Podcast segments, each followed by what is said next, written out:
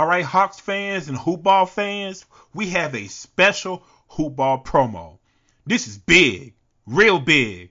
Like Mannie Fresh, house real big, car real big. Daddy, anyway, before I start singing and dancing in the booth to a New Orleans classic, this is a huge week for everyone at Hoopball because all of our 2020 2021 NBA season products are finally for sale. These hoopball products are the best in the business, so listen up. Here's what's out the draft guide. This is our flagship, our shining beacon like Superman. The most comprehensive draft guide in fantasy sports. Our guys went 400 players deep again this year. A future access pass to the Brewski 150 is also out. If you don't know what the Brewski 150 is, you need to know now. It's the fantasy draft list that has beaten every other list for the last decade. Decade.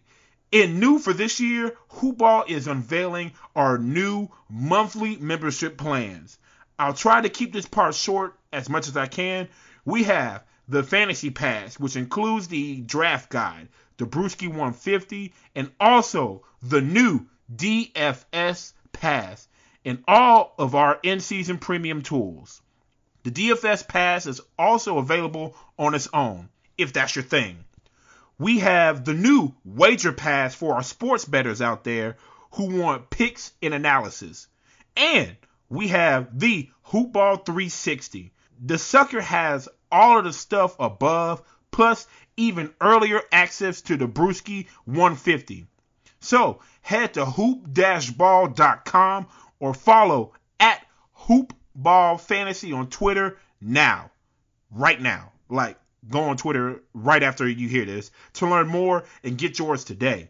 If you want to succeed in sports betting in your fantasy basketball leagues this year, this is a no-brainer. Again, go to Twitter right now at hoopball fantasy or go to hoop-ball.com and get right today. The following is a Hoop Ball presentation.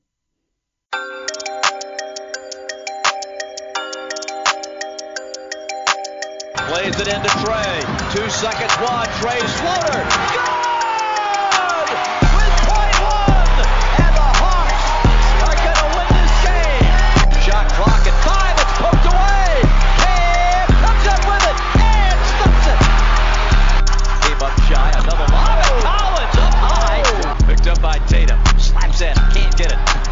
Lets it fly. Swish!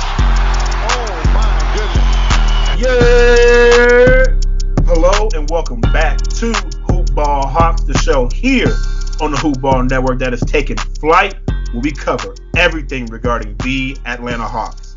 I'm your host, Brad Hardin, reporting live from Atlanta, Georgia. We are recording this episode on Saturday, the day after the Hawks' first preseason game, and we will go over takeaways from the game and get our guest takes as well.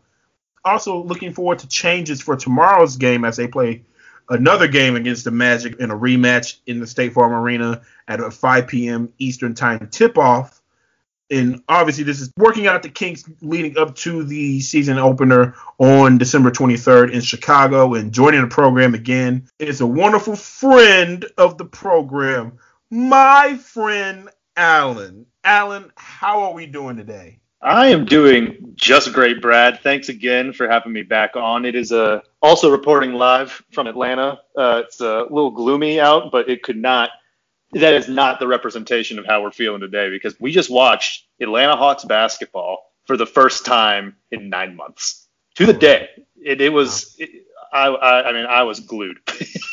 I was- Hallelujah. it was awesome. Mm. It, it, it was great. It was great. There was a lot of emotions uh, pouring into me and pouring out of me as I was aggressively typing my notes for the game and eating my uh, patented Chester's flaming Hot Fries. It was just very entertaining from start to finish. Uh, some ebbs and lows in the game, just as you would normally expect in a basketball game and a preseason game. And we were just both extremely excited to talk about actual Hawks basketball. And we will get into last night's preseason game, but first, a quick plug for MyBookie. If you like losing money, turn this off right now. But if you love free band free bands, just like Super Future, then keep listening. Sports betting is getting huge across the nation, and all of my homies love to bet on games. There are a bunch of sites out there for sports betting, but all of my homies love MyBookie. Why? Because it's so easy to use. And since y'all my homies too, I'm going to plug you. All my homies listening right now can sign up for MyBookie with the promo code HoopBall to unlock a 100% deposit match bonus. 100%, just like an A plus in school. Hopefully you got them, but if not, this your chance to get 100%. You like playing blackjack? There are some very fun and free blackjack tournaments, and that's just the tip of the iceberg. There is so much that you can do on MyBookie, and the best thing is is that no cash is required to enter, and you can win up to $100 in daily challenges and up to $1,000 in weekly tournaments. So you want a chance at free cash money? Then again, my homies, sign up with the promo code HoopBall to unlock a 100% deposit match bonus and try to score some, in the words of Future, like I said earlier, free band, free band. All right, and we are back. Before we talk about the game per se last night, Alan, I wanted to get your takes as far as to what your thoughts were going into last night. What were you wanting to see from the Hawks teams? What were you watching carefully in his preseason game? I know that we talked off air that I know that in previous episode I was looking at the new additions, the the young wings, the Magic City trio and Huerter, Reddish, and Hunter in the rotations and lineups. But what were you keeping a close eye on last night? Well, definitely going into things, I was most interested in just seeing how Pierce was going to uh, stitch these lineups together, similar to what you were looking for. And I knew it's the first preseason game that everyone was going to be playing with minutes caps. Like none of the starters got above 24 minutes, I'm pretty sure. Um, but mostly, I was just interested to see how like the point guard rotations were going to go, particularly with Rondo and Dunn out. How was Pierce going to fill in the majority of those minutes. And you saw a lot of Brandon Goodwin, obviously, but what, what was most positive for me was watching Bogdanovich run the point a little bit, watching uh, Cam Reddish and Kevin Huerter take the ball up the floor on certain possessions. It was I was very pleased to see just like all these different combinations being tested out in that first game, and that was you know it's what I was hoping to see, and it's exactly what we did see. Yeah, just the multitude of different lineups and combinations that we saw on the floor last night definitely showed a, a or a glimpse into a potential future, whereas this team could basically be extremely interchangeable across the board and have a bunch of working, moving pieces in and out of the lineups and still be pretty effective. Obviously, it was just the first preseason game, and they're to have to continue to work those kinks out, but it was very, very positive overall experience even though as I go into last night's stats, the Hawks did lose 116 to 112, but I said that they definitely competed the entire game, no matter who was on the floor, and that was extremely evident. And that's what I love seeing was just that competitive spirit that they've been trying to infuse in this team since minicamp. We've seen that they've been competing in practice, and Coach Lloyd Pierce has talked about it to the media day in, day out after practice, how much they are competing and working on the defensive end.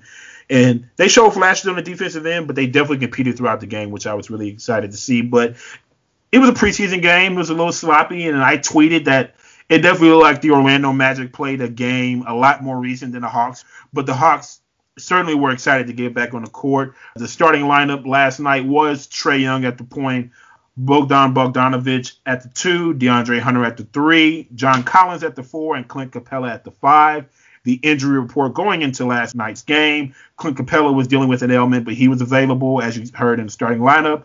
Cam Reddish had an ankle issue going into the game, but he was available last night and played his minutes, and we'll talk about that a little later. Notable players that were out last night, as Alan already mentioned, Kris Dunn was out, Rajon Rondo, Onyeka Okongwu was out, the number six overall pick for the Hawks, and Tony Snell was also out. As a team, the Hawks shot 37% from the field compared to 45.7 for the Magic. That percentage was pretty consistent throughout the game. The Hawks missed a lot of open shots, a lot of shots around the rim, and I just attribute that to rust and the continual need to play together, play on the court, get experience, and get into rhythm and working on timing on the court.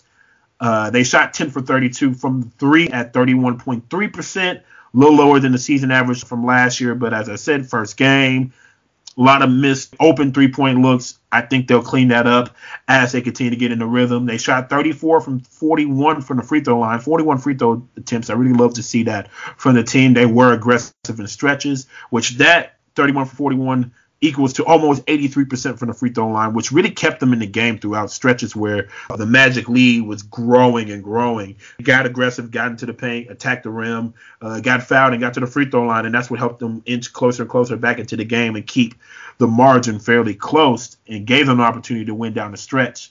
They out rebounded the Orlando Magic 61 to 48, and we'll talk a little bit more about the really positive rebounding that came from the Hawks which really surprised me was the fact that they out rebounded Orlando on the offensive side from 19 offensive rebounds for the Hawks to 10 for the Magic. And a lot of the Magic's offensive rebounds came late in the game when the second and third unit were out there for the Hawks. And it really gave the Hawks throughout the game a lot of second chance opportunities, which led to free throw attempts for the Hawks. And I attribute that to big rebounding efforts. And I'll get into the stats from Collins, Fernando, and Capela, who were beasts on the boards tonight, and the energy that they had as far as chasing down loose balls and getting rebounds was very, very contagious. And it was an effort that I saw throughout the entire team, as there was obviously an emphasis, and it led to them leading that margin. But a negative margin last night was the 23 turnovers, which led to 23 Orlando Magic points. Definitely not great, but it's a preseason game. We're going to chuck it up to that. So you expect sloppy play and a lot of the sloppy play led to turnovers that put the defense in transition early, which they didn't look great in yet. But again, like I said, it's early. And last year they were a team that was 28th in the league in turnovers per game. So they will definitely look to clean that up. But I expect again a lot of turnovers, a lot of sloppiness from rust, from the layoffs a lot of new faces and learning to play with each other, learning people's tendencies, all the different lineups, the different rotations, where people like the ball in certain positions. On the flip side of things, the Magic had 15 turnovers, which in a normal game, 15 turnovers that you force pretty good, and which led to 22 Hawks points. So that's something that they can continue to build on. And they seemed early on, as I alluded to, to get killed on the fast break. But that kind of leveled out towards the end of the game where the fast break advantage was 16 points for the Magic to 14 points for the Hawks. So that really evened out. The Magic won points in the paint, 40 to 32, and the Magic had the largest lead in the game at 15 points. But as you saw, the Hawks only ended up losing by four. So before we get into the individual stats, Alan, what were your overall takeaways from the game as far as ending in the numbers I mentioned, team play, and I'm going to continue to put this out there. We know it's just a preseason game, but it's an evaluation period for the coaching staff and the media alike. And we'll certainly pick things apart. The coaching staff will pick things apart. The team will respond. They get ready. There may be some overreaction from some people, some throwaways. But what is your lens that you viewed the performance of the team overall last night? So, you know, for me, it has a lot less to do with the actual results of the game and more so just about the, the strategies that were implemented and just how these the old Hawks interacted with the new ones.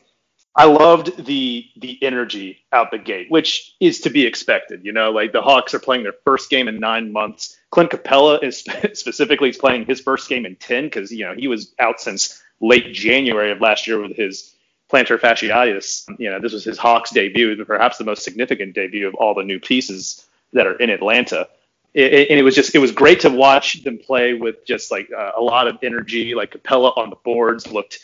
It, it was it was honestly remarkable. I, I can't remember the last time I watched an Atlanta Hawks game with a center who was so capable of positioning himself in the post and getting offensive rebounds and just being in all the right spots, uh, like offensively and defensively. It was just it was refreshing to see that.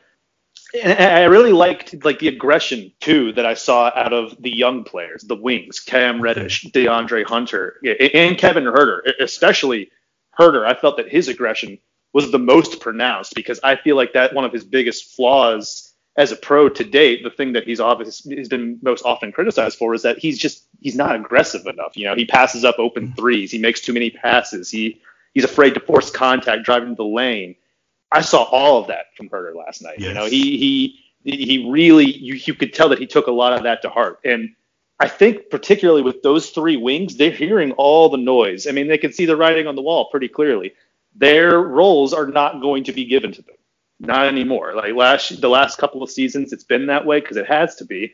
But you know, these guys are genuinely going to have to compete for for minutes. And you know, in the first preseason game, I think what you see out of them is a lot of the stuff that they were working on in the off season.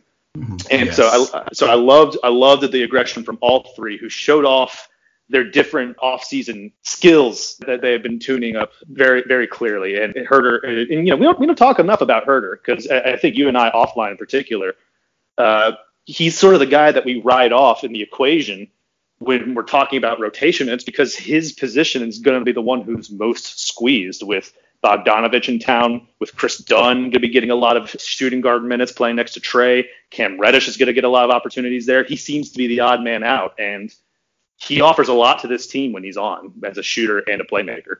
So it was really cool watching that. I mean, what were what were the bigger ones for you? So for me, uh, I 100% agree. The young wings, they all were very, very aggressive. I know Cam Reddish a little too aggressive at times, playing a little bit fast and yeah. uh, culminating to six turnovers, which I'll get into the stats here in a minute.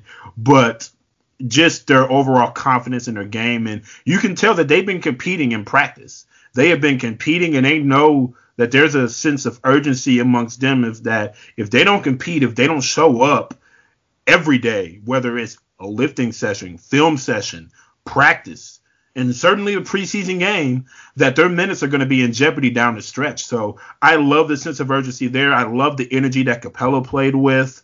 I loved how John Collins, although he started off slow on the offensive end, was still getting his boards and he got into rhythm as the game went on. I love the veteran savvy plays that Gallinari showed in his potential coming off the bench as far as just as a scorer and a very underrated playmaker as well as I saw in stretches how he even was trying to set up the offense out of the post and you know handoffs and nice little passes uh, across the paint to hit open players and hitting people on the wing. I, I really like that and it may not uh, be talked about a lot in circus. I liked what I saw from uh, Brandon Goodwin yesterday. He was certainly very mm-hmm. aggressive yesterday in getting an opportunity to shine with Rondo out, with Dunn out, as you mentioned. And there was a particular lineup, which I'll get into later in the program, that I saw and that opened my eyes. I saw some people tweet about it, so I'm definitely going to get your take there. But I'll get into the numbers from the starters yesterday. You mentioned DeAndre Hunter, who was very aggressive. He was the leading scorer for the Hawks yesterday,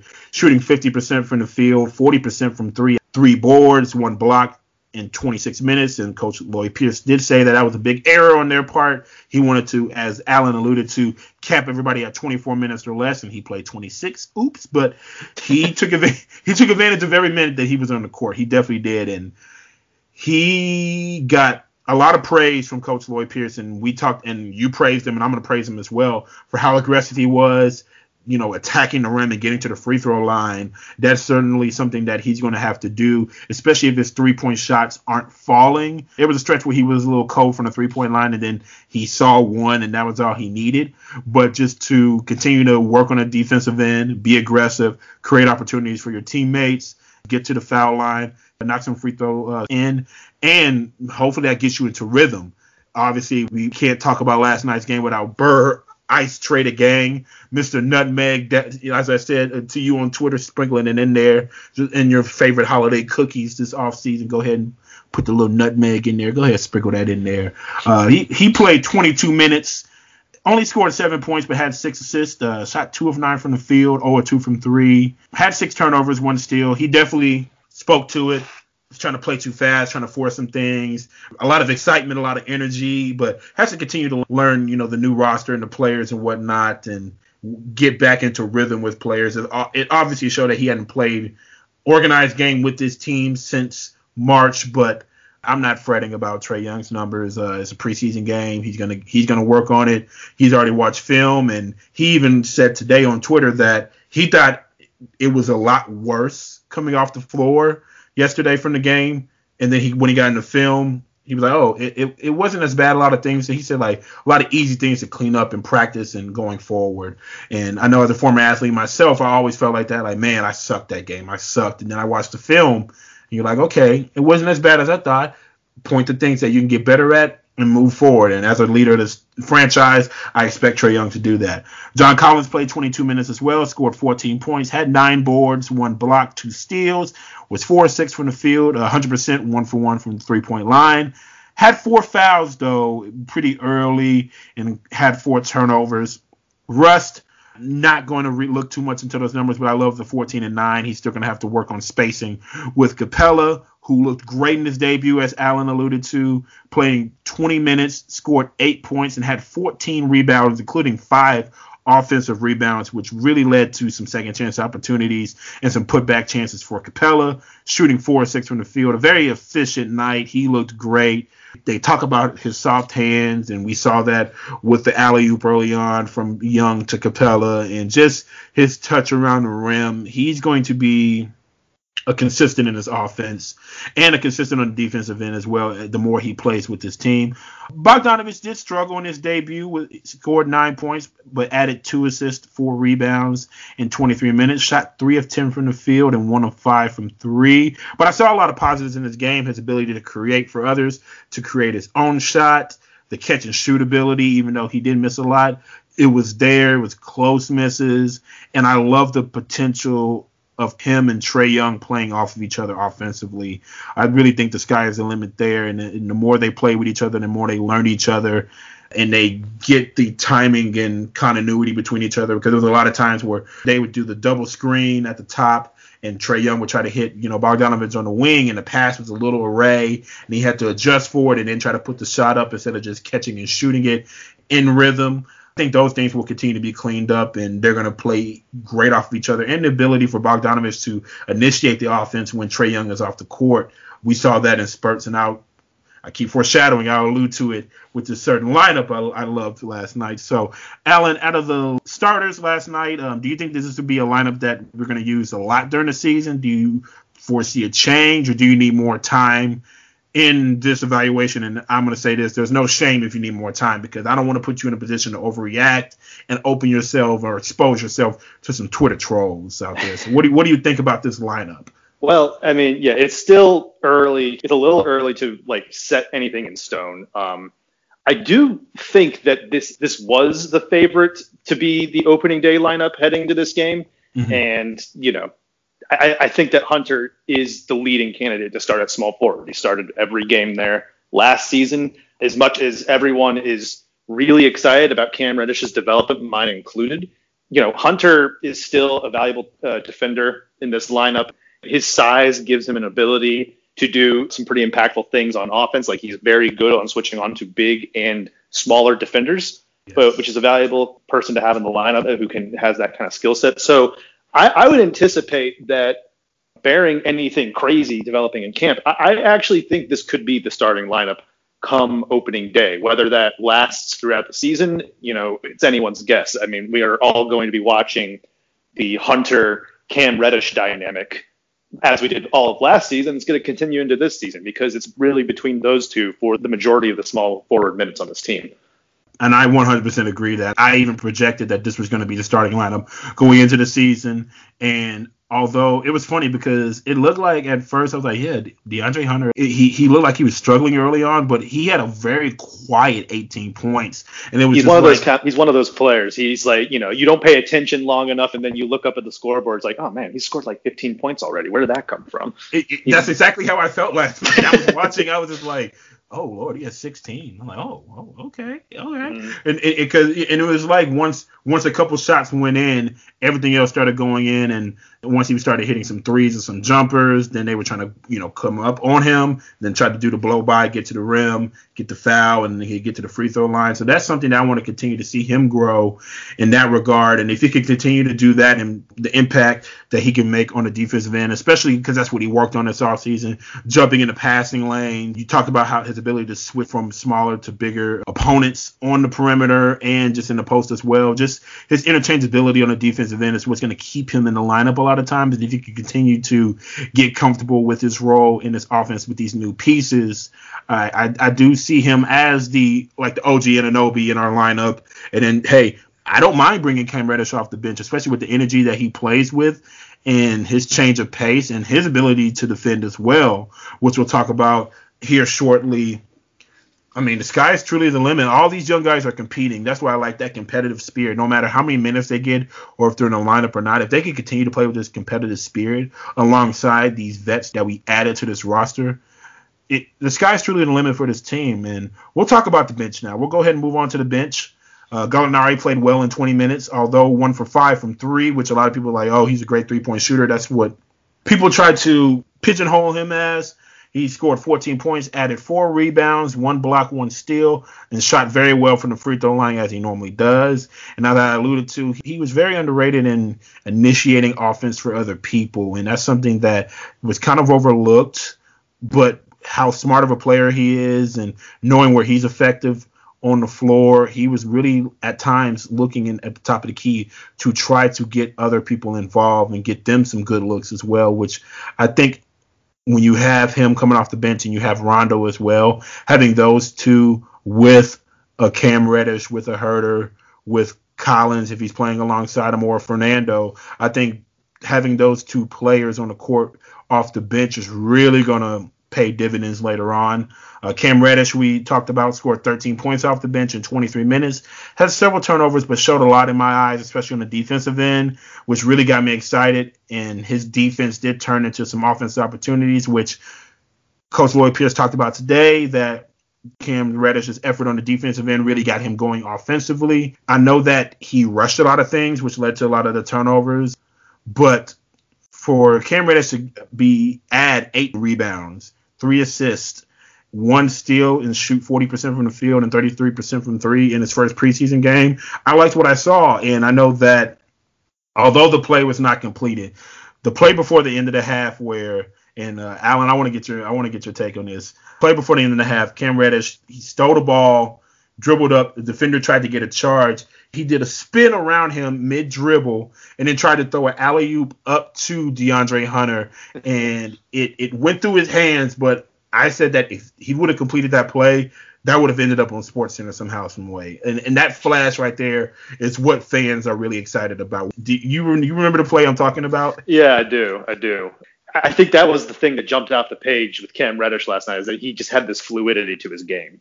Yeah, he had some turnovers. He tried to force things a little too much, like he did eventually on that lob pass. But you could tell that his mindset to come to the game was just like, I'm going to be that spark plug. I'm going to run. I'm going to make plays on the defensive end, turn it into offense on the other end. I loved that he was stepping into mid-range jumpers that looked pretty smooth. I mean, I, I know that another thing that the Browns was him hitting a 30-foot three-pointer with ease. Um, he, Ooh, yeah, yeah, with, with ease. I mean, that was a no-doubter, and he's a perfect guy in the bench unit because of that combination of speed and just I, I, think he does look to get other players involved in the play. I mean, coming out of college, he was touted as this secondary ball handler type of guy who could do some playmaking. You you know that he he wants to do some of those things, and I think that just the kind of player he is in transition, he's really well suited for the second unit, especially with shooters around him like Huerter and Gallo and even Hunter. You can just like you know where you can just drive and kick it out to those guys he was definitely someone who, like I, I, mentioned on Twitter, he looked like he's he didn't miss a beat from when the season shut down to playing last night. He looked very similar to the type of player I remember breaking out towards the end of the shortened season last year. So yeah, he looked he looked very comfortable, and he alluded to that media week saying that he was more comfortable with himself, the three point line, being in this offense and this personnel. Even with the new faces, he, he did look very comfortable in his game. And that's something that, you know, confidence breeds aggression. If he can continue to be confident in his game and be aggressive on the offensive end coming off the bench and on the defensive end as well, he's going to really take some jumps this year. And I know he got me really excited. I'm glad that you were excited about it as well.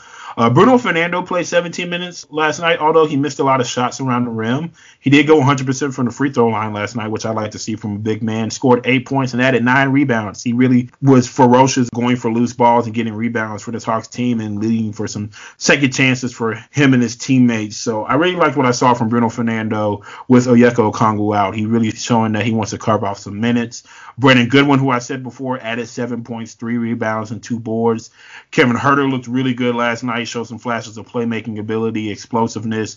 His shot still looks silky smooth, and he looks to prove me wrong. He looks to prove me wrong. I know that offline, I was like, yeah, you know, we can ship him out. He can beat our guy out, but he's trying to make a name for himself, and he showed that with this throw it off the backboard uh, windmill and warmups that he looked ready to go. He he know that he is fully healthy this year, and he is looking to you know put some put some respect on his name.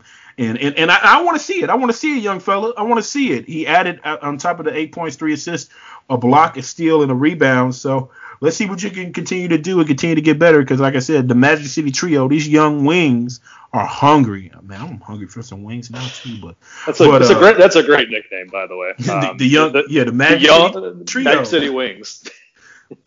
I'm th- thinking about lemon pepper right now, but I love the bench scoring personally, and like like we said, this is without Rondo. I don't expect a lot of points from Kris Dunn, but this was without Kris Dunn and Okongwu, another big that they can throw into the rotation. And I think this will be a difference maker this upcoming season, especially with Rondo, Gallo, Huerter, and Reddish coming off your bench. Alan, what is your thoughts on the potential of this bench going forward? Well, it was refreshing for once to see the bench actually play us back into a game because you know, that, that did not happen pretty much at all last year. And you could see like just the change in pace and just lineup configurations between like having all these just really athletic and quick decision making wings. Like the quick decision making was definitely a positive for that entire second unit.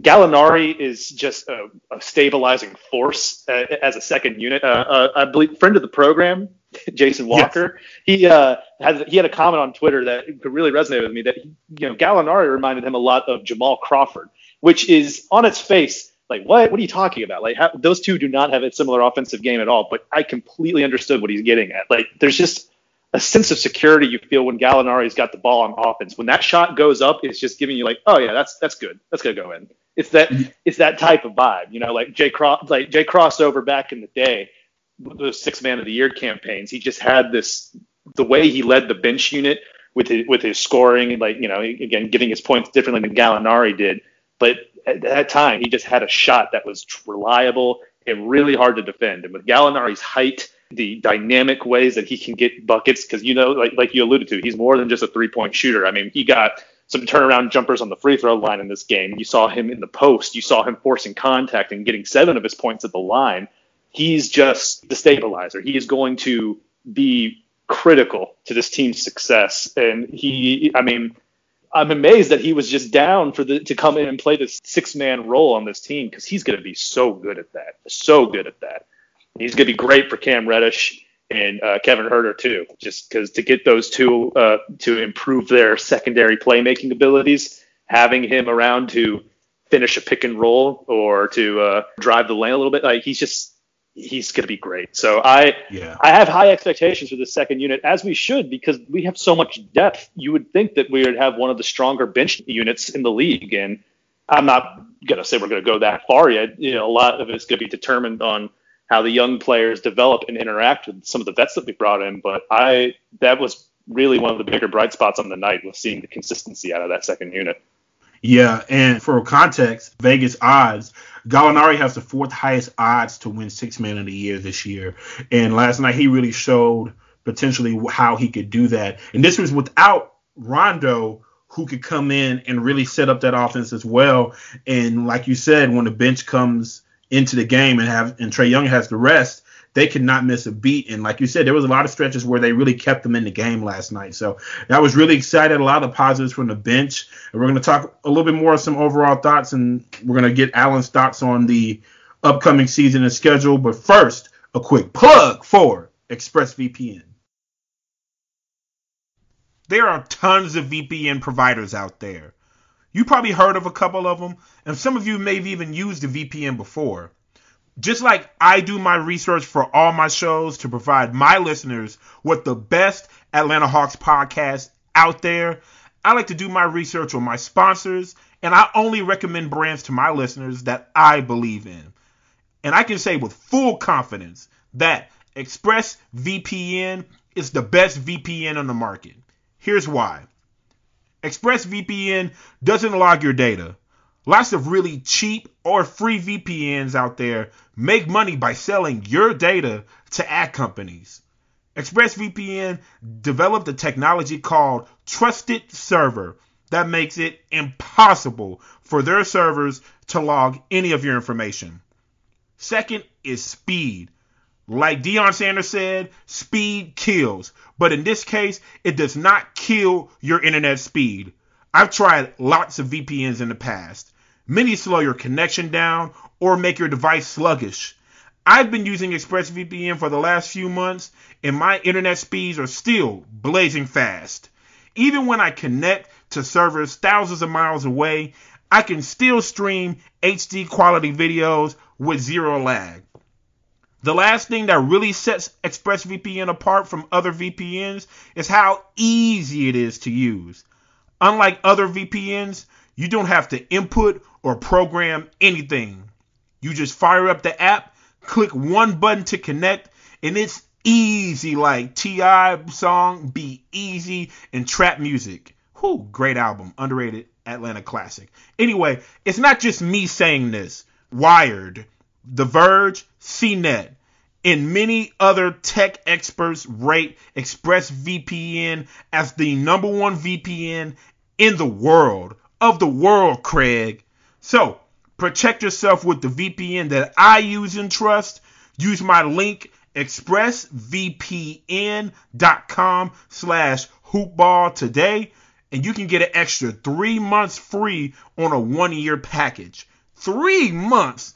Good Lord. Again, that is expressvpn.com slash hoopball. Visit expressvpn.com slash hoopball to learn more. All right, and we are back to talk about some just overall thoughts to kind of kind of tie this up as far as the you know the first preseason game as I said earlier in the program the next preseason game is tomorrow on Sunday at 5 p.m. in the State Farm Arena so definitely after you hear this watch the Hawks game tomorrow see if you see any improvements and if there's things that you see that we missed feel free to hit me and Alan up on Twitter. We are very, very open and honest people, and we love dialogue and we love to see things from different perspectives. So, from my perspective, the defense, which was one of the things they really needed to improve this year. I talked about it a lot on this program. It was bad early on. It, it was. And ironically, when the bench came in at times because of their ability to score and the energy they played with off the bench, they actually played a little bit better um, coming off the bench. Now, you can correct me if I'm wrong on that, Alan, But I thought that the defense was bad early on, but they really did settle in and closed out pretty strong, especially with them switching on the perimeter. They looked like they were clearly communicating better, contesting shots, going for rebounds, and playing with energy on that end. They improved throughout the game, even though they had some lapses at times. And I know that they will continue to work on that and tighten that up with film in practice for the remainder of the preseason schedule and reg- early re- part of the regular season, especially when you have Nate McMillan on there, who is known for defense. I talked about a lot of the missed shots that were open threes, blown layups, and shots that players would typically hit, but I attribute that to the rust and the layoff and whatnot, continue to learn how to play with each other. And I talked about a few of Trae and Bogdanovich's passes were a little wayward, but that will come together in reps. I was really looking at the dynamic between Clint Capela and John Collins. Mm-hmm. It seemed like their spacing was a little off at times, and they were trying to f- get a feel for each other. And it's early. Obviously, Capela didn't play last year, so they're trying to work that out. But I saw a lot of potential in that. And before I get into my thoughts, Alan, what is your thoughts on the Capela Collins dynamic? Well, just real quick on the defense too. Okay. You, I, I, I, did not have any corrections, but you were right. I felt that the second unit did sort of pick up their defense. And I think a lot of that was just because of the the collective effort from the guys that you put into that game. And you know, yes. this is a pre season this is an exhibition game. Yeah, effort's going to win the day most times. And just going forward, uh, you know, I, I, my expectations were low for the defense anyway, just because these guys have barely practiced a week together, and that's just there's a lot of scheming and ground to make up. Uh, just there's a long way to go before they start to put together a formidable defense, both as individual players, but also just learning each other, learning how to play a defensive scheme with all these new different pieces on the team. So th- there was that aspect. It's Collins and Capela is going to be one of those those dynamics I'm going to be watching closely in the lead up to the regular season because there is going to be a lot to feel out there, particularly when it comes to clogging the paint on offense. Which you know, to Collins' credit, he, he's become a lot more perimeter oriented over the last season or so, and we saw him. He didn't pass up that many perimeter uh, shots in this game, but you could tell that he was still trying to figure out where his he could find a rhythm on the floor. I, I liked watching sort of the two man game that they played, like a, a little yes. bit of. Uh, there, there was there was a little bit of um, you know a, a Josh Smith Al Horford thing that they had going there on a Collins lob pass to Capela, which you know back in the day those two got really good at setting each other up for some lob attempts. I think I like the potential for that. It really the whole, the whole team interacting with Capela, trying to get him lob attempts. DeAndre Hunter tried to get involved on that too. Uh, Kevin Huerter tried to get involved on that. Like he's he's going to be playing a lot of uh, of lob man with a lot of different guys. But I really like the potential between him and Collins in that in that area. That'll be interesting to watch. But uh, it's just going to be figuring out spacing and Mm-hmm. really where you know how to just get out of each other's ways and maximize their respective strengths. Yeah, yeah, and and I 100% agree with you. You hit the you know hammer on the nail right there, and I wanted to see them to continue to get comfortable, and it may be a situation where I mean, because obviously Collins only shot one three pointer, but it went in, so maybe he needs to play a little bit more at, at the three point line and let Collins take the paint, and they or you know you know work something out there. But I think that the more they play with each other and the more they look on film and learn each other's tendencies where each other are comfortable at on the floor, it will work itself out. And I really, like you said, I like the two man game that they potentially have, especially when you talk about that lob from Collins to Capela, and Capela's a willing passer as well. And you talked about how they just really tried to get him engaged early. And Yeah. his his positioning on the offensive end was just great throughout the game, around the basket, in the paint, and how they were just finding him and his soft hands, which they, they always talk about, and him getting boards, just getting just bored, especially on the offensive end, creating opportunities, especially when you have you know Trae Young, Collins, Bogdanovich, who's going to shoot at the perimeter, and Hunter is going to shoot at the perimeter. For him to get boards and create second chance opportunities for this team is really going to be very valuable uh, in the regular season. Uh, the next take the Magic City Trio. We talked about them. We're gonna talk about it one last time. The young wings, Reddish, looking you know comfortable on both ends of the court, uh, especially with his offensive game, with his mid-range jumper, confidently shooting well beyond the three-point line, trying to get everybody else involved, jumping in the passing lane, getting steals. His handles look better. Very active on the perimeter. And even though he rushed things at times, that energy and that excitement that he has coming off the bench will be very, very crucial for this Hawks team going forward. Hunter looking really aggressive, getting to the rim, hitting some threes, competing on the defensive end. Like I said, like I said before, it was like quiet 18 points, but he really helped to close the gap in stretches against the Magic last night. Huerter looking very confident, looking healthy, explosive, setting teammates up, shooting the ball very effectively and with confidence, guarding the perimeter. And like I said, he may look to prove me wrong this year.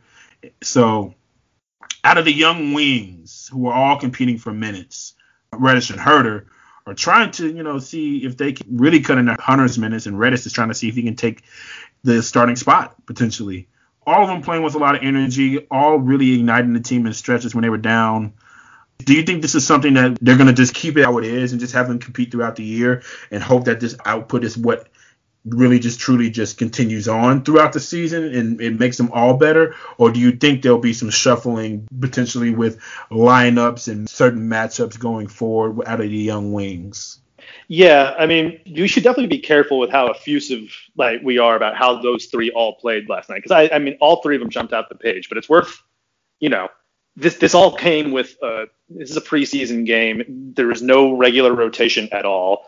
Uh, you're missing key. You're still we're still missing uh, guys like Dunn and Rondo who expect to play roles in the rotation that are going to soak up minutes at the one and the two, which some of those guys got minutes there tonight too. Yeah, there's not necessarily going to be as many shots, so uh, it might. It's going to be really tough to evaluate where these roles end up. You know how how you shake out. I think that you could see a lot of different matchup based things, like where we're going up against smaller teams. You create bigger opportunities for Reddish Huerter and Hunter to find minutes uh, as Hunter slides down to the four, which is a position I think that he's still going to play a decent amount this year. Reddish playing some more three and Huerter more two. You know, it's, it's tough. I, I, don't know. I as impressed as I was by Huerter last night, I still am inclined to say at the end of the day he's going to have the toughest path mm-hmm. to a consistent role. I, I do think though, and, and which is again why I was so impressed with what I saw from him because the best version of himself is a huge asset for this team. He's still one of the best shooters, perhaps maybe, maybe even a top three shooter on this team between him, Trae, and Gallinari. He needs to continue to be aggressive with his offensive opportunities, I think, to carve out a consistent role for himself. It's tough, man. If we're talking about keys to keep an eye on as the preseason develops, I'd say the later we go, it'll be interesting to see when like Lloyd Pierce is trying to run like a regular season type of rotation, how many minutes and how many shots those three are going to get. And Huerter's going to have a little bit of ramp up, and Reddish too, uh, by extension, because Kris Dunn is going to be out to start the season. It's unclear exactly when he'll come in. He will definitely be taking minutes at the two from those two guys. So they're going to have a chance to to really start to, to maybe carve out bigger rotation role than they would have had he had been healthy. Um, but yeah, I mean, it's it's just one of those things that we're gonna have to keep close tabs on as we go forward.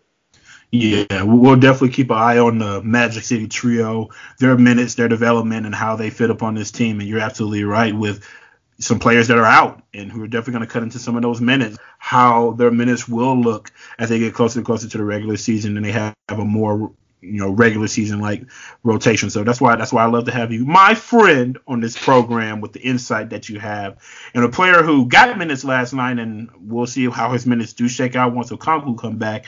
Fernando got minutes, and I, I love the tough inside rebounding that he provided and tried to score in transition, which looks like a an addition to his game. He needs to continue to work on that, work on just keeping the ball high. There was a lot of times where he would catch the ball on the post and bring it down, which would lend to some you know defenders who are shorter than him to get their hands in there and make it difficult for him to get the shot back up. Really just need to just work on just getting the ball, keeping it high, and trying to finish high, which is one of the things that they always teach bigs. But he's still young.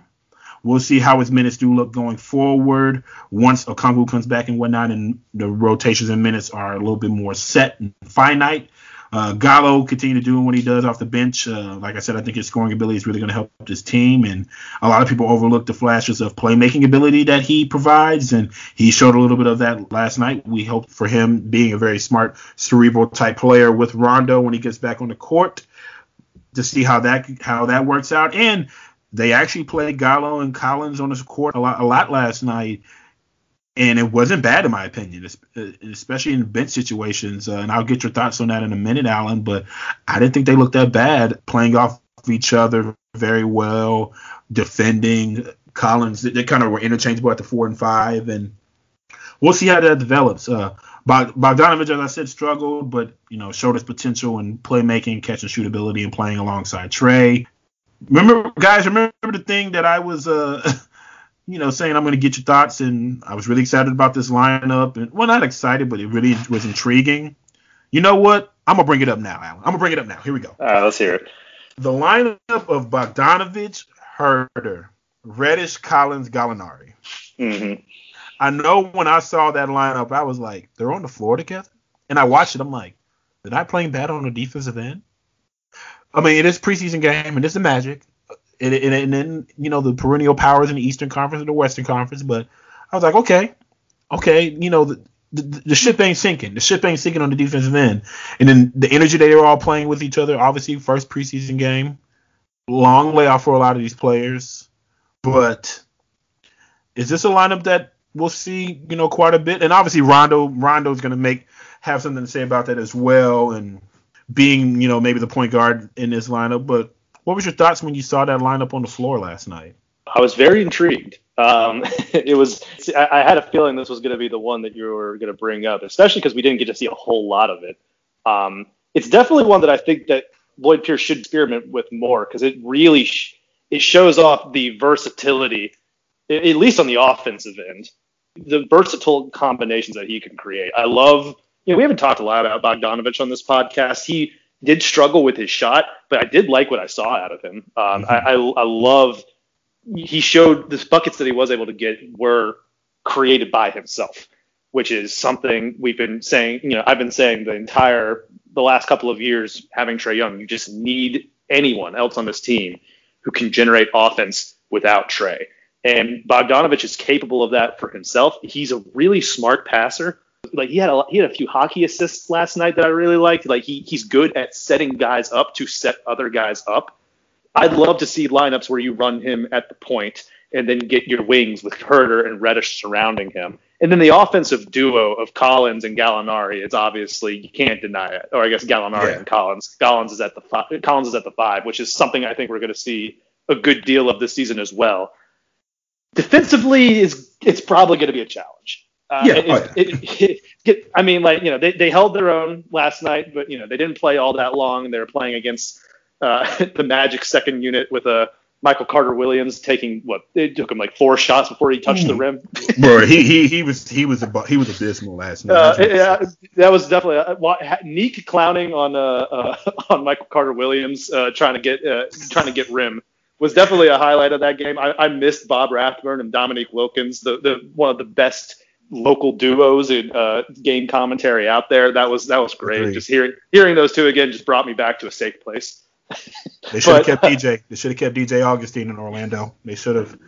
I yeah, we'll we'll see how that goes. It, but you know, that's the one that you're going to be concerned with a little bit defensively. You might be it might be cool to see replace Huerter with Hunter in that lineup, move Reddish up to the two, and see what I, I like. You know, get add a little more defense uh, to that group, a little more switchability on that side of things. But I'm absolutely intrigued by the offensive potential there. I mean, any one of those five guys can hit threes, can drive the lane. They they can you know it's just that's a really intriguing one.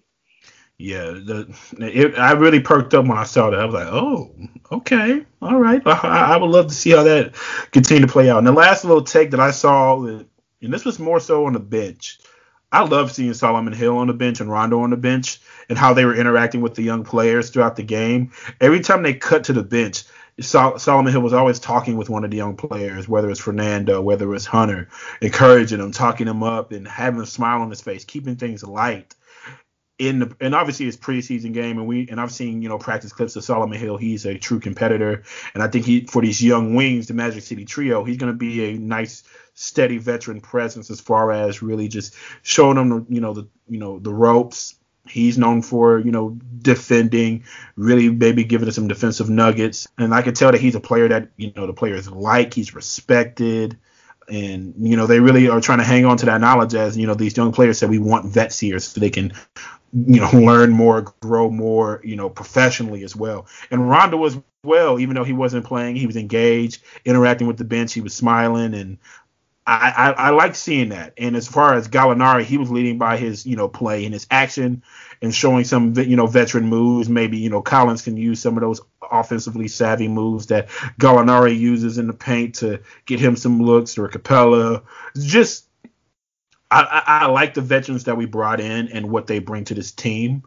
And I, I like to see the interactions. And that's something I'm going to continue to watch throughout the season and here for sound bites to see, hey, I worked with Hill after practice. I, you know, Gallo showed me this. Rondo with Trae Young, you know, sitting in the film room, you know, we saw that we can attack defenses this way, this way. I can improve this in my game.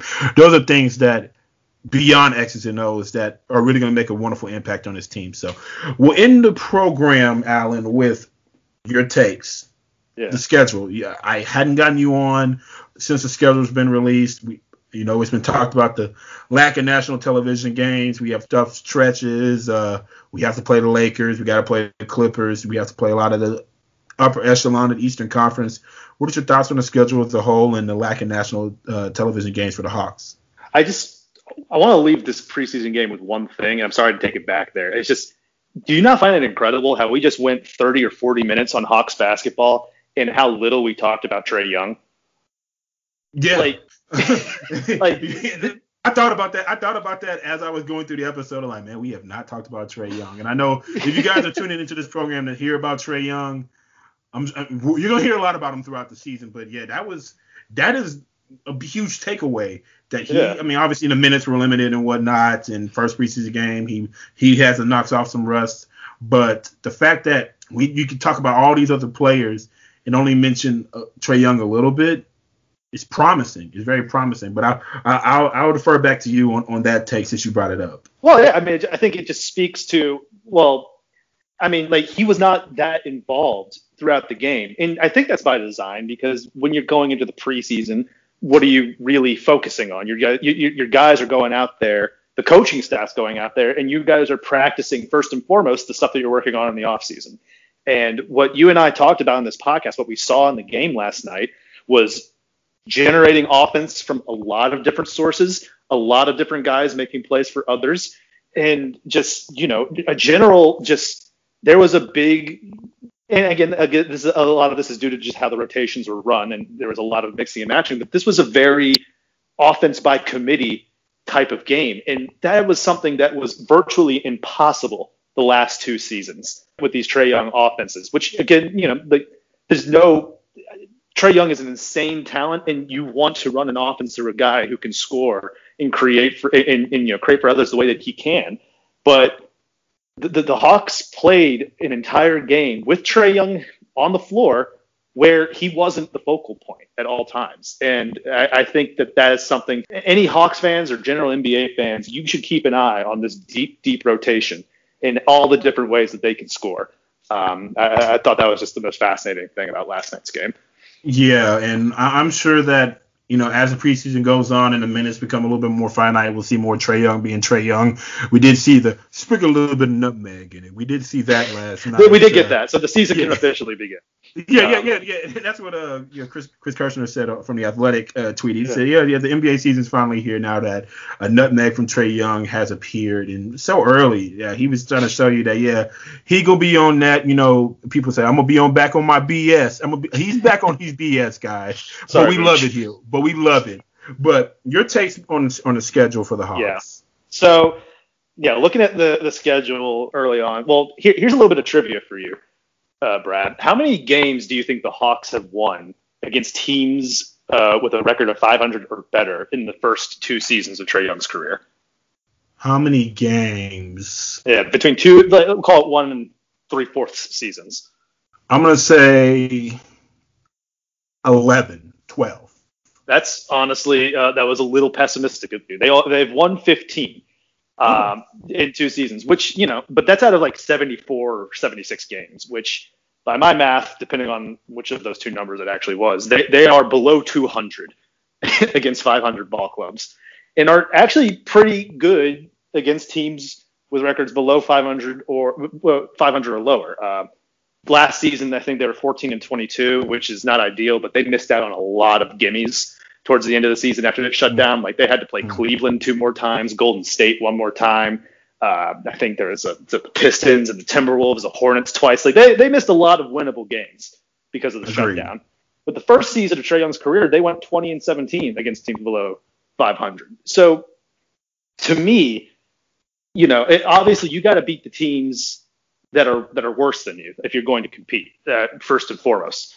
But I, I really it, their real test is going to come against those those playoff teams that they need to you know, they need to try and break into the ranks of, which is not like this groundbreaking take, but it's just it, it's just interesting. Like this is a team that can compete with like you know like not all playoff teams are good against teams that are worse than they are. There there are plenty of teams throughout the years who struggle against lower uh, tiered opponents, and the Hawks are not necessarily one of those squads the first half of their schedule is, is, interesting because those those first 20 games or so are are pretty light. You know, like they they have uh, a few games against the Nets in there. I know that they're playing the Sixers, the Bucks, and the Clippers, but listen to some of these opponents that they're going to be matched up with in their first 20 games. The Timberwolves twice, Pistons twice, the Hornets twice. They get the Bulls in there, the Knicks and the Cavs. Those are teams that you should be winning the majority of those games by a good margin. Um, mm-hmm. You know, once once you're 20, like the 20th game is against the Washington Wizards, a team that you're going to be competing very very closely with for a playoff spot this year, most likely. So those 20 games, I'd like to see the Hawks finish them with a winning record uh, to feel really good about their prospects because the rest of that first half of the schedule gets uh, it's pretty dark. Um, there's a tough. It's the, they got they, there's a 10 game stretch where they're playing the Lakers, the Mavs twice, the Celtics twice, the Jazz, the Raptors, the Pacers, and the Spurs and the Knicks. That's 10 games of just playoff teams back to back to back. It's going to be a gauntlet. So really, you know, 20 games in, they're really I'm really going to want to see a winning record because it's only going to get more difficult after that point, at least for the first half. And guys, if you hear that organ again, that you know that hat that Jason had in the background when he was talking last program, Alan has that same organ because he's preaching. He's in the pulpit again. Uh, I 100% agree. You got to win the winnable games, and you got to win those measuring stick games as well to make ourselves feel good down the stretch. Especially because if you look at the schedule, what it looks like now in the first half, it means that the second half of the schedule could very lean towards us, and obviously that's yet to be released. But that competitive spirit that we had yesterday, we're going to need, like you said, in game 11, game 12, game 20, as you said, and beyond. We're going to need to compete night in and night out, especially against those winnable opponents to, you know, because every win's going to count. It's a 72 game sprint.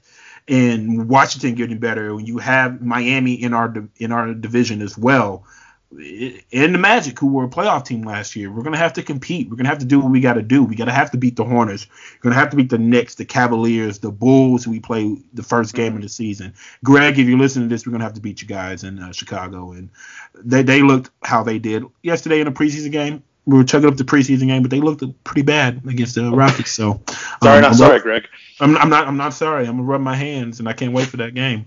but uh, yeah, but we're gonna we're gonna have to beat those teams. We're gonna have to really compete with the Pacers as well, with a new coach, and they still got their pieces in, in place there. But we're gonna have to really compete with them, and still a couple from the upper echelon of the Eastern Conference and the bottom half of the Western Conference teams that you're playing. You're gonna have to beat them too. The T Wolves, who we're gonna play on NBA TV, you're gonna have to beat them. I know they got Towns. I know they got D'Lo uh, the hometown kid in, Anthony Edwards. They just got Rubio. I mean Beasley. That's a, that's a decent little squad.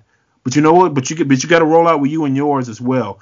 And like, as I said before, this is the respect tour, and they're gonna have to earn their respect in this league, game in and game out, and that comes through competing on both ends of the court. That comes through winning winnable games, beating some of the up top echelon you know teams in both sides of the conference, and we'll see from there. We'll see from there. We're going to go from there.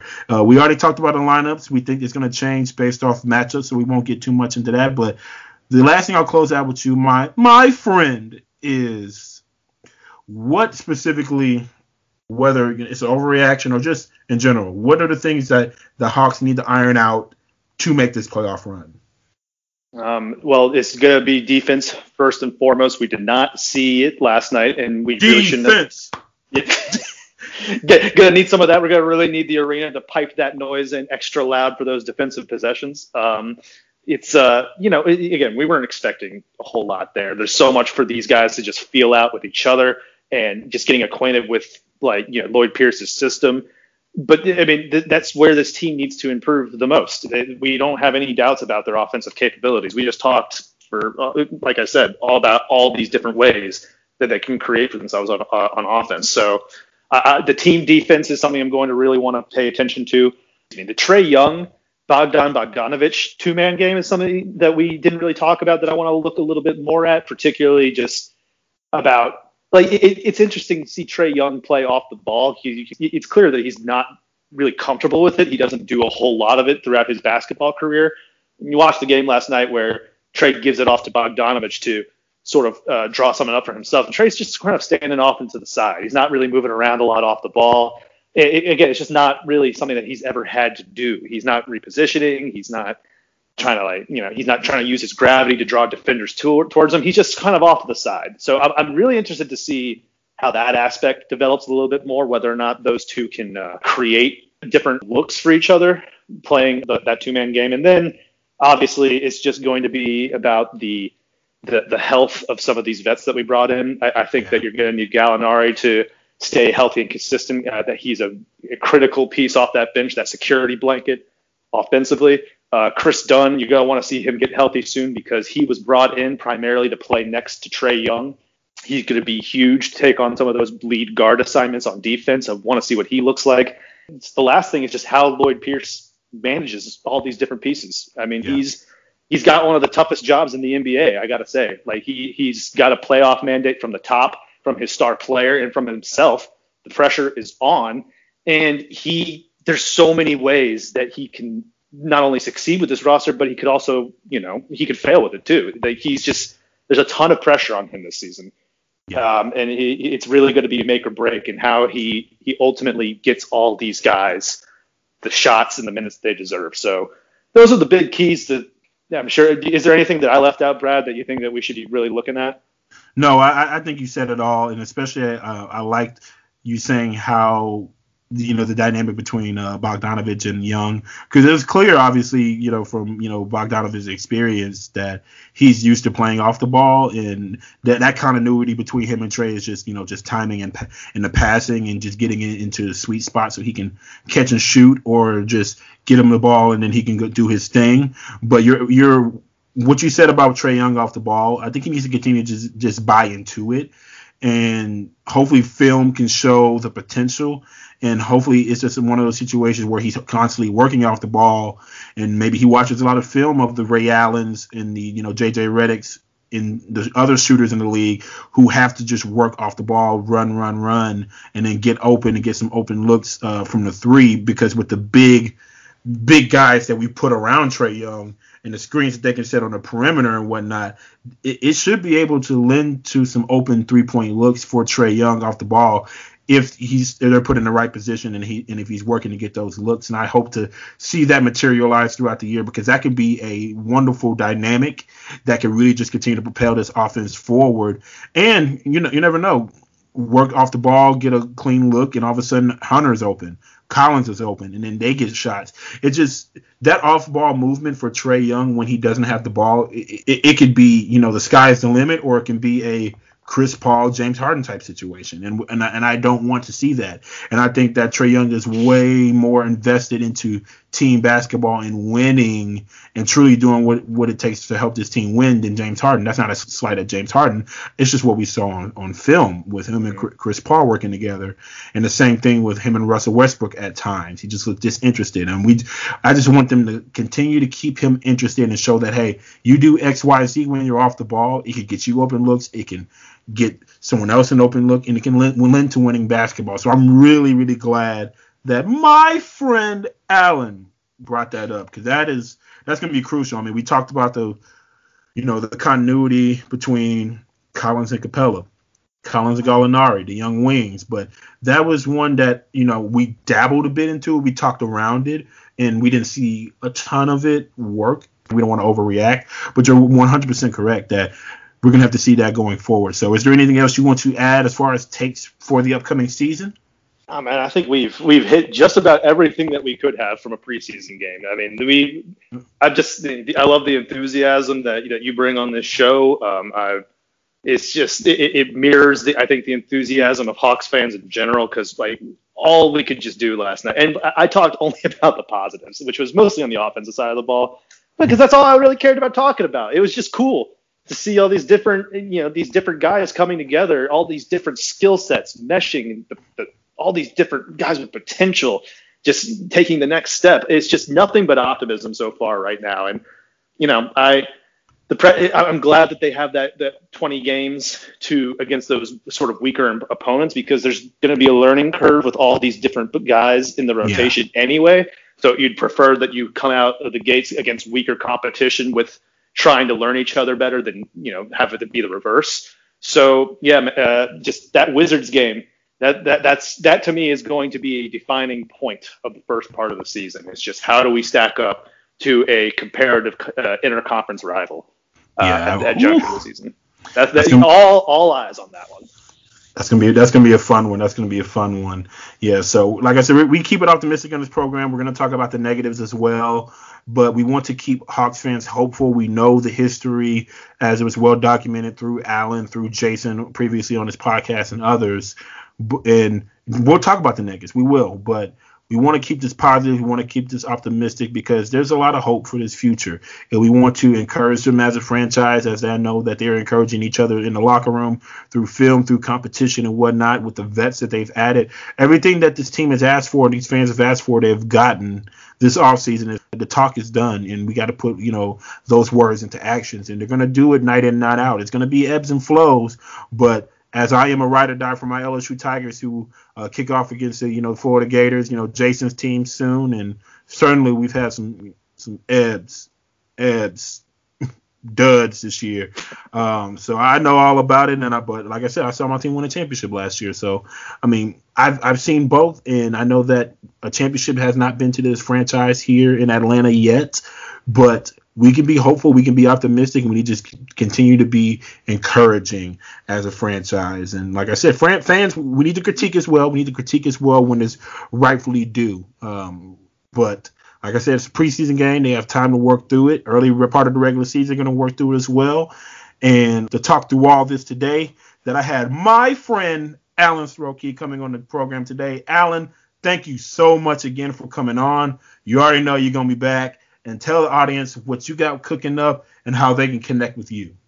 Thanks, Brad. I really appreciate it as always. Uh, y'all can follow me on Twitter at Alan Srochi, A L A N S R O C H I. We are getting closer to the fantasy basketball season starting up. I've got an article coming out for the draft guide uh, about a mock draft that we did the other week. Brad, you were actually a part of that mock draft, so thank you for your participation in that.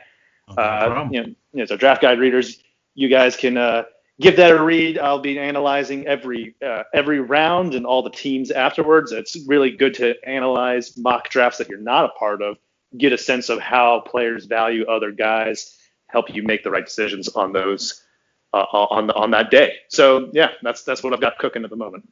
Yeah, and if you guys have problems with my team, feel free to slide into my DMs and mention me, and I'll talk about it. I'll talk about my team, my strategy. I thought it was a pretty decent team. Uh, but uh, but Alan may have some other thoughts, and I'll take all the critiques I can uh, as I'm getting ready for the fantasy basketball season myself. So you check out the article, you follow him, and any nuggets as far as fantasy basketball to help your team this year, check him out outside of you know Josh Lloyd, who I talked to on this program, and obviously Dan and Brewski and the others uh, and, and, our esteemed colleagues on Hoop Ball. Alan is up there as well as in the top upper echelon as far as analyst for us. So please check him out. And guys, if you love what you heard today, give us five stars, subscribe, and share tell a friend to tell a friend to tell a friend to tell a, I'm not going to say the rest of the line about the hottest new podcast covering the Atlanta Hawks, and that is no smoke, that is no cap. Numbers don't lie. This is the hottest new podcast covering the Atlanta Hawks. Uh, so give us a good review. Tell some friends. Tell some people about us. Tell some Hawks fans about us. Follow us at Hoop Ball Hawks on Twitter. That is at Hoop Ball Hawks. Follow myself, Brad Jarrett 67 on Twitter. That is Brad J A R R E T T six seven. And as always, yeah.